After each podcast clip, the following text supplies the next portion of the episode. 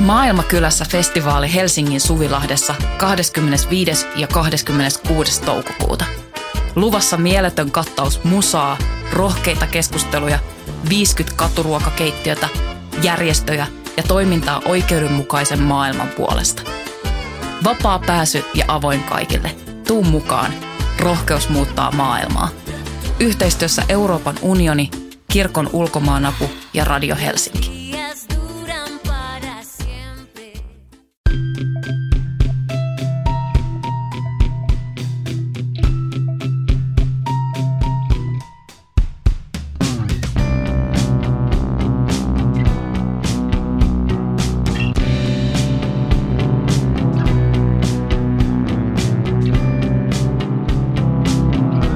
Heipä hei, rakkaat kanssakuolijat.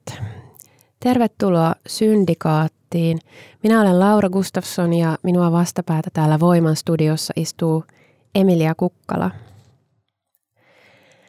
Saattaa olla, että onkin ikuinen elämä, että se ympäröi meitä kaikkialla ja että me sieltä synnymme tänne kuolemaan jostain syystä täyttämään minuuden velvollisuutta.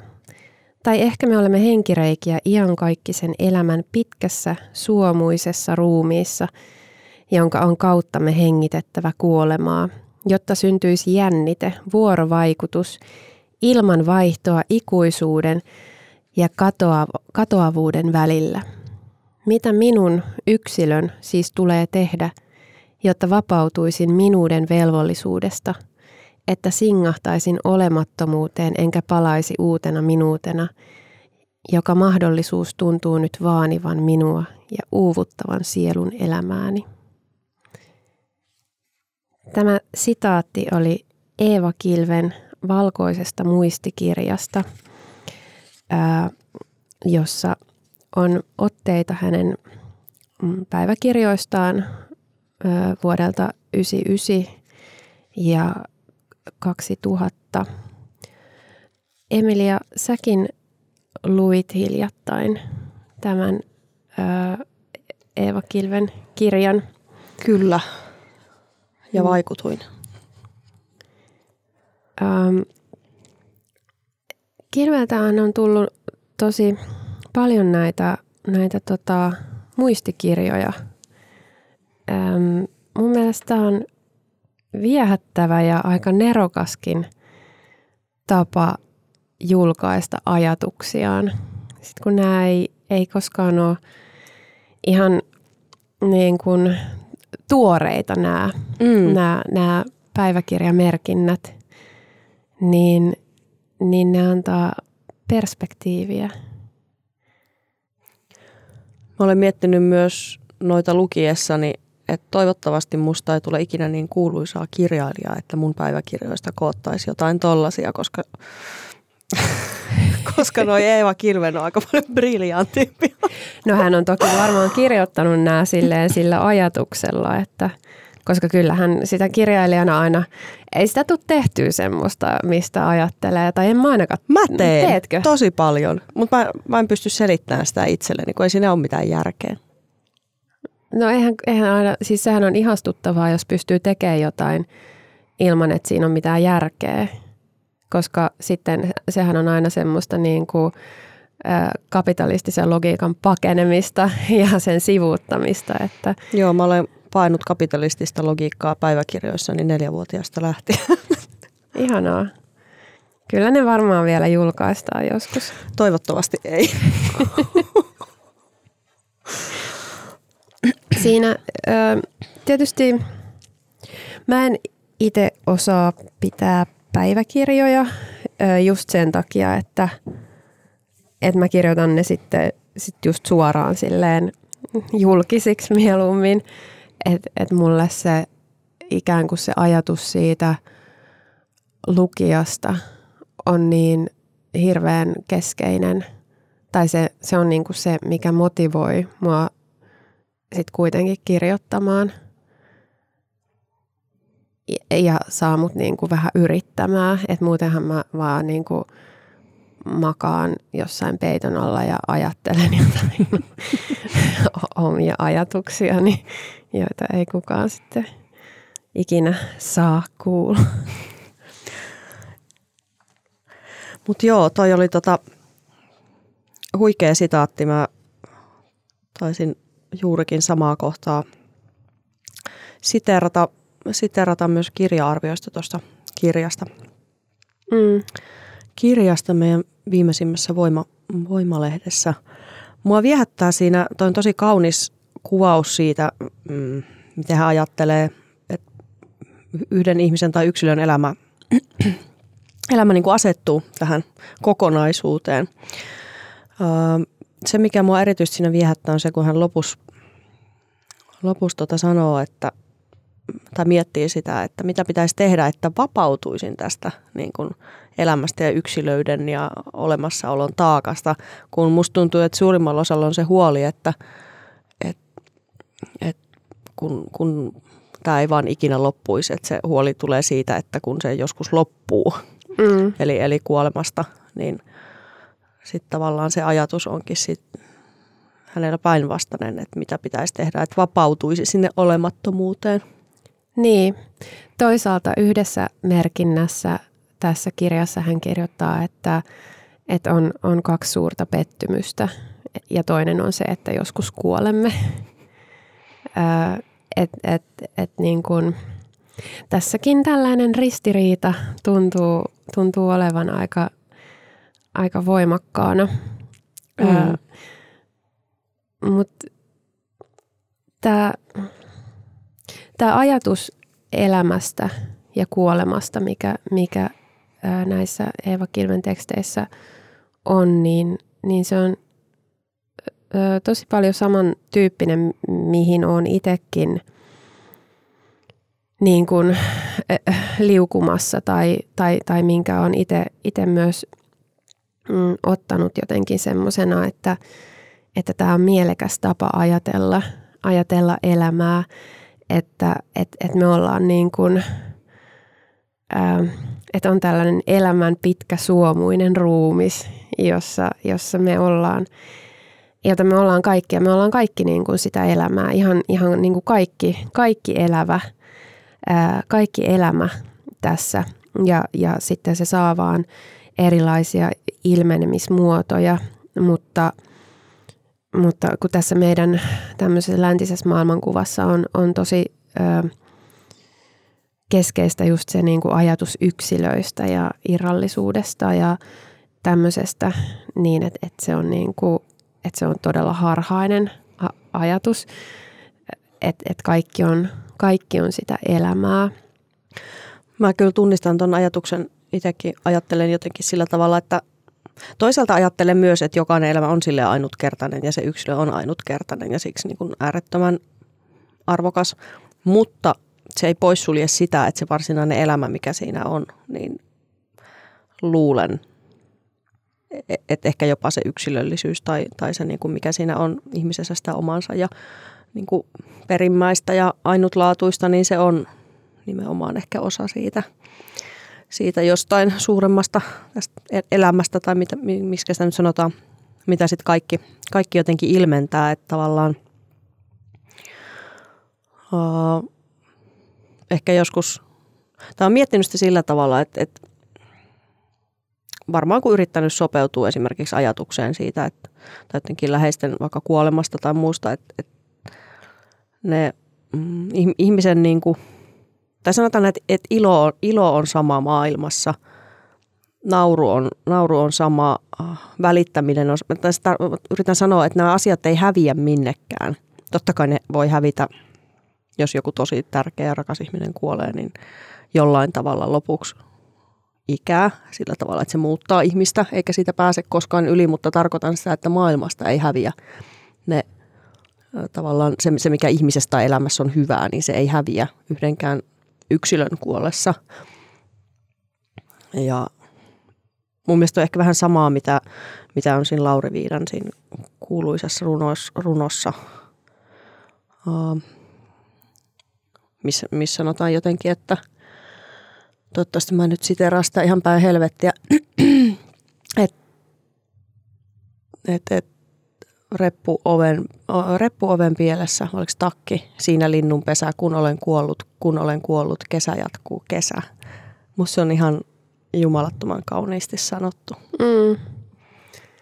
Joo. Niin, toi, mulla on siis,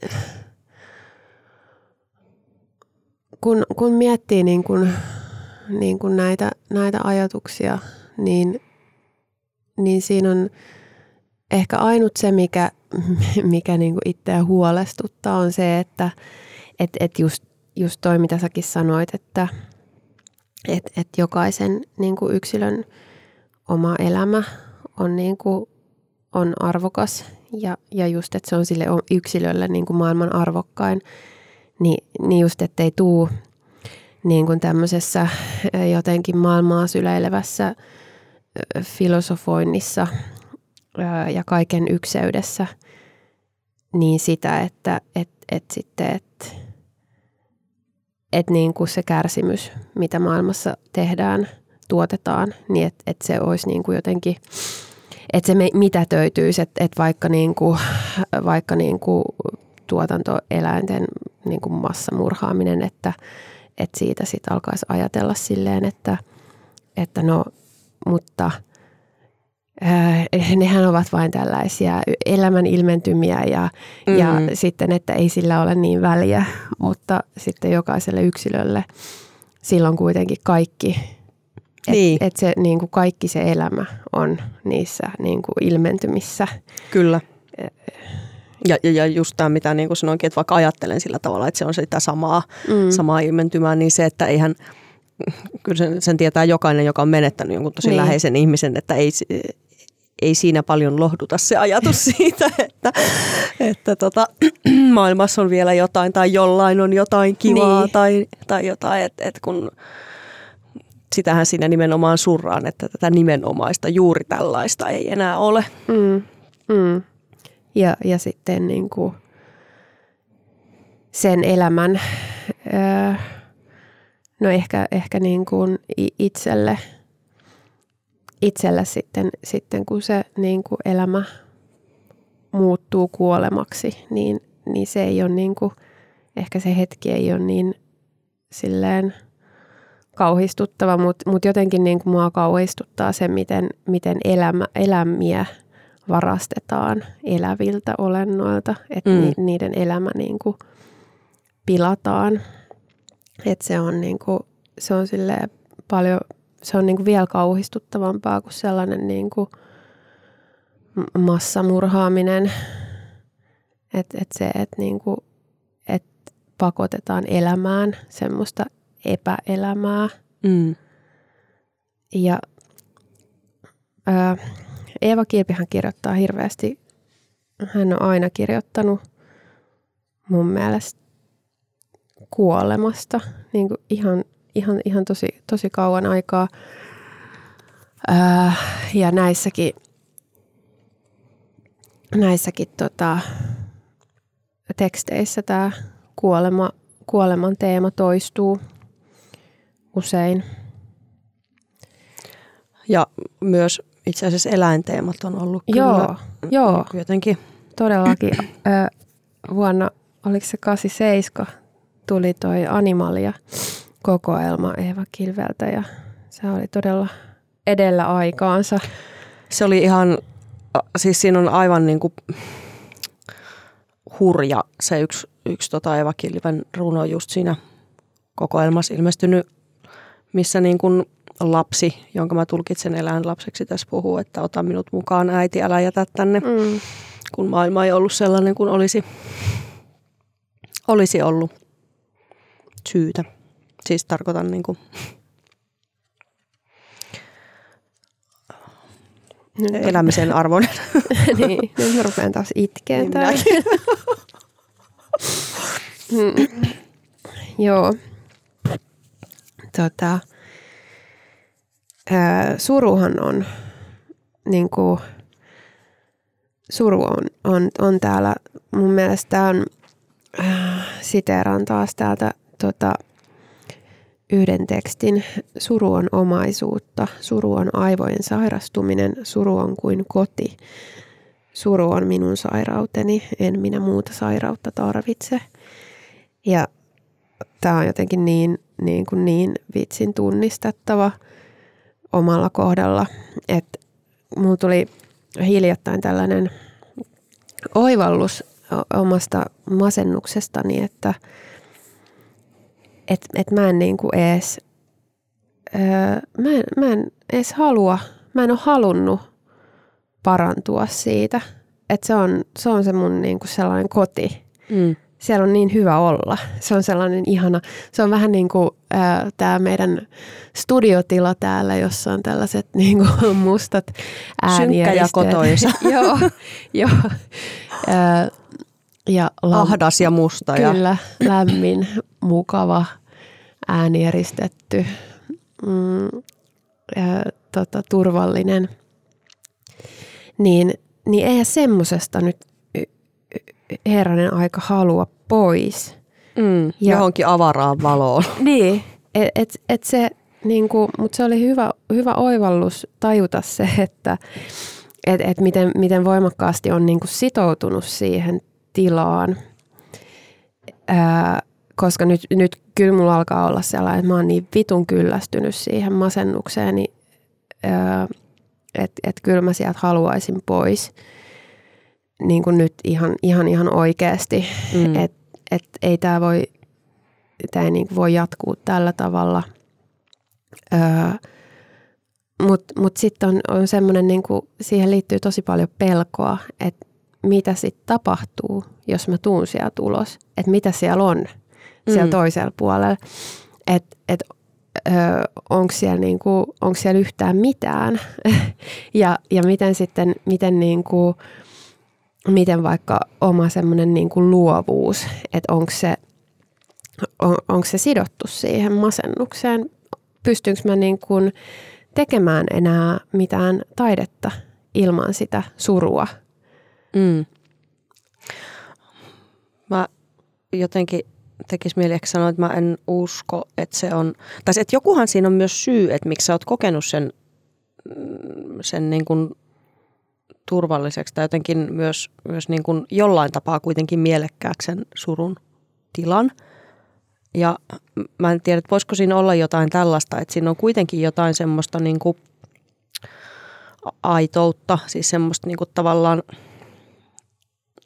jotain niin kuin todellisuudelle uskollisena pysymistä. Tarkoitan sitä, että jos niin kuin puhutaan vaikka jostain kärsimyksistä, eläinten tai ihmisten tai muusta, niin onhan se tavallaan niin kuin niiden tosissaan ottamista ja silleen niin kuin todellisuudelle uskollisena olemista, että niitä tuommoisia teemoja niin kuin pyörittää.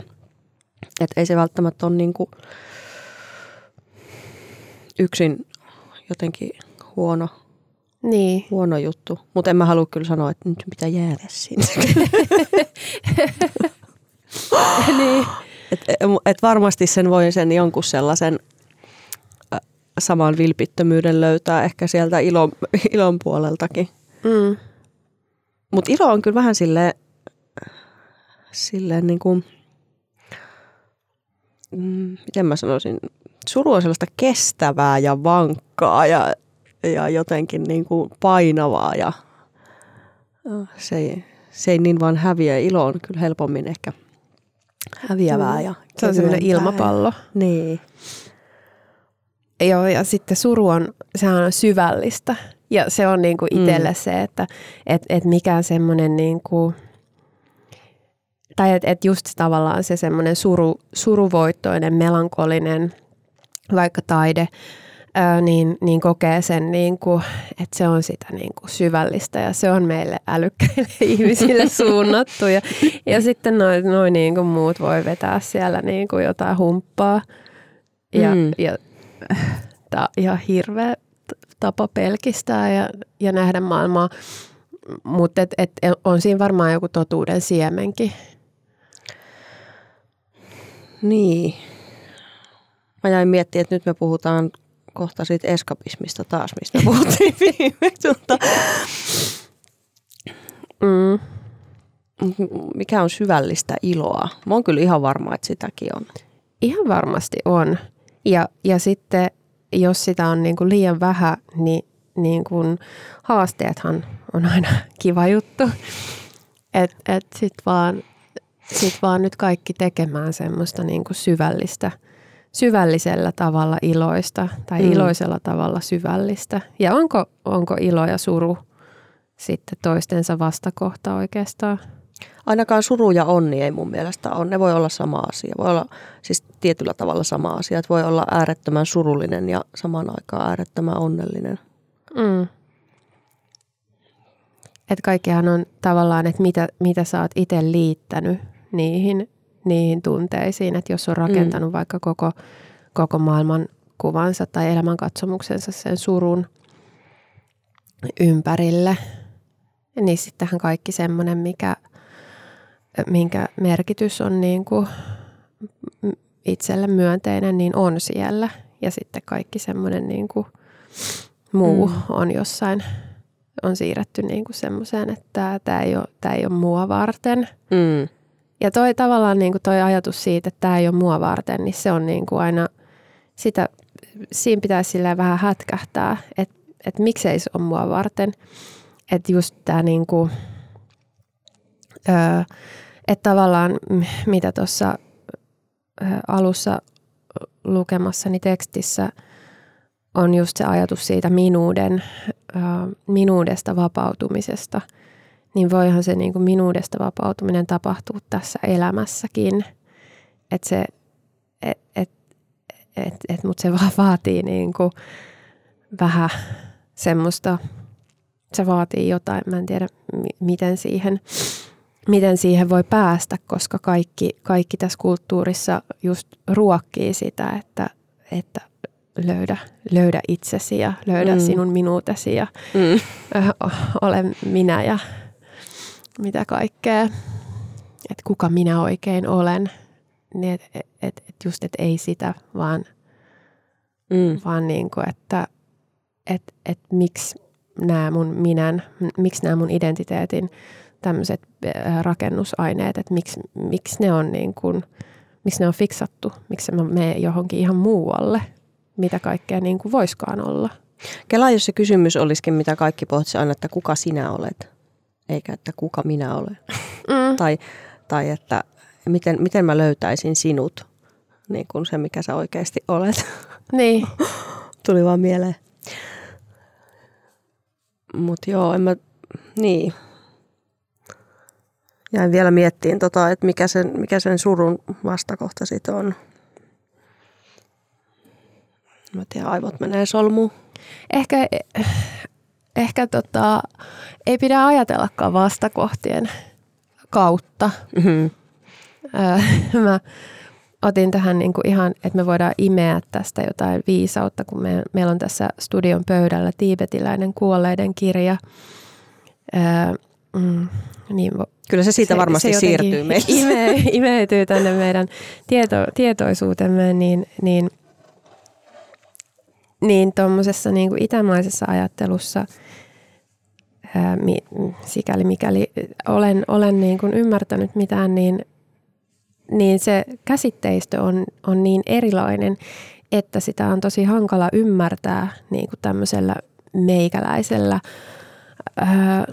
ajattelutavalla, koska me ajatellaan niin paljon täällä just vastakohtien kautta ja me ajatellaan vaikka niin kuin mieliruumis, semmoista dikotomiaa ja on niin kuin tosi vaikea edes puhua jostain semmoisista tai niin kuin puhua millään muulla tavalla kuin just ton mielen ja ruumiin kautta, kun sitten taas niin kuin semmoisessa itämaisessa ajattelussa ei välttämättä ole mitään tällaisia, niin kuin, että tavallaan niin kuin monta asiaa voi olla totta samanaikaisesti ja et ei ne niin kuin, että jos siellä puhutaan mielestä ja ruumiista, niin se ei tarkoita sitä, niin kuin semmoista kartesiolaista tapaa ymmärtää mieli ja ruumis. Että ne on niin kuin hierarki, että siinä on se hierarkia, että se ruumis on aina silleen huonompi asia tai matalampi asia. Tai että et ne on jotenkin niin kuin erilliset. Niin. Tämä on ihastuttava kirja. Siellä on tämmöisiä, niin kuin, miten pitää kuolevaa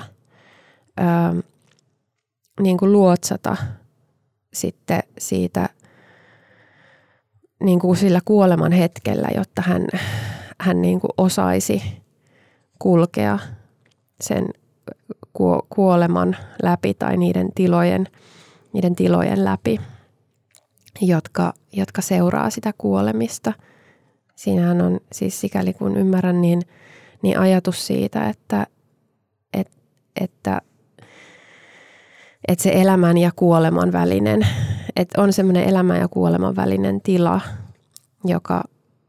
jota kutsutaan bardoksi ja siellä sitten niin kuin siellä sit ollaan aina niissä välihetkissä ennen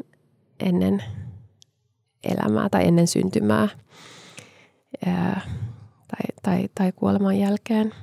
Kauan siellä sitten niin kuin ollaan? Voiko sitä edes ajatella tälleen lineaarisesti, että joku aika? Ei se oikein, mä jäin ehkä vähän, mä en mitenkään niin kuin saavuttanut mitään suurta viisastumista tästä teoksesta, kun siellä oli, mä vaan jotenkin fiilistelin niitä, kun siellä oli kaikenlaisia ihmeellisiä näkyjä, joihin mennään ja niin kuin päädytään ja sitten ne vetää puoleensa. Ja sitten ilmeisesti siellä on lähtökohtana se, että pitäisi päästä vapautumaan siitä. Mä jään jumiin tähän kanteen, kun tässä on tällainen jabium-asento. Niin, se on jännittävä kirja kyllä.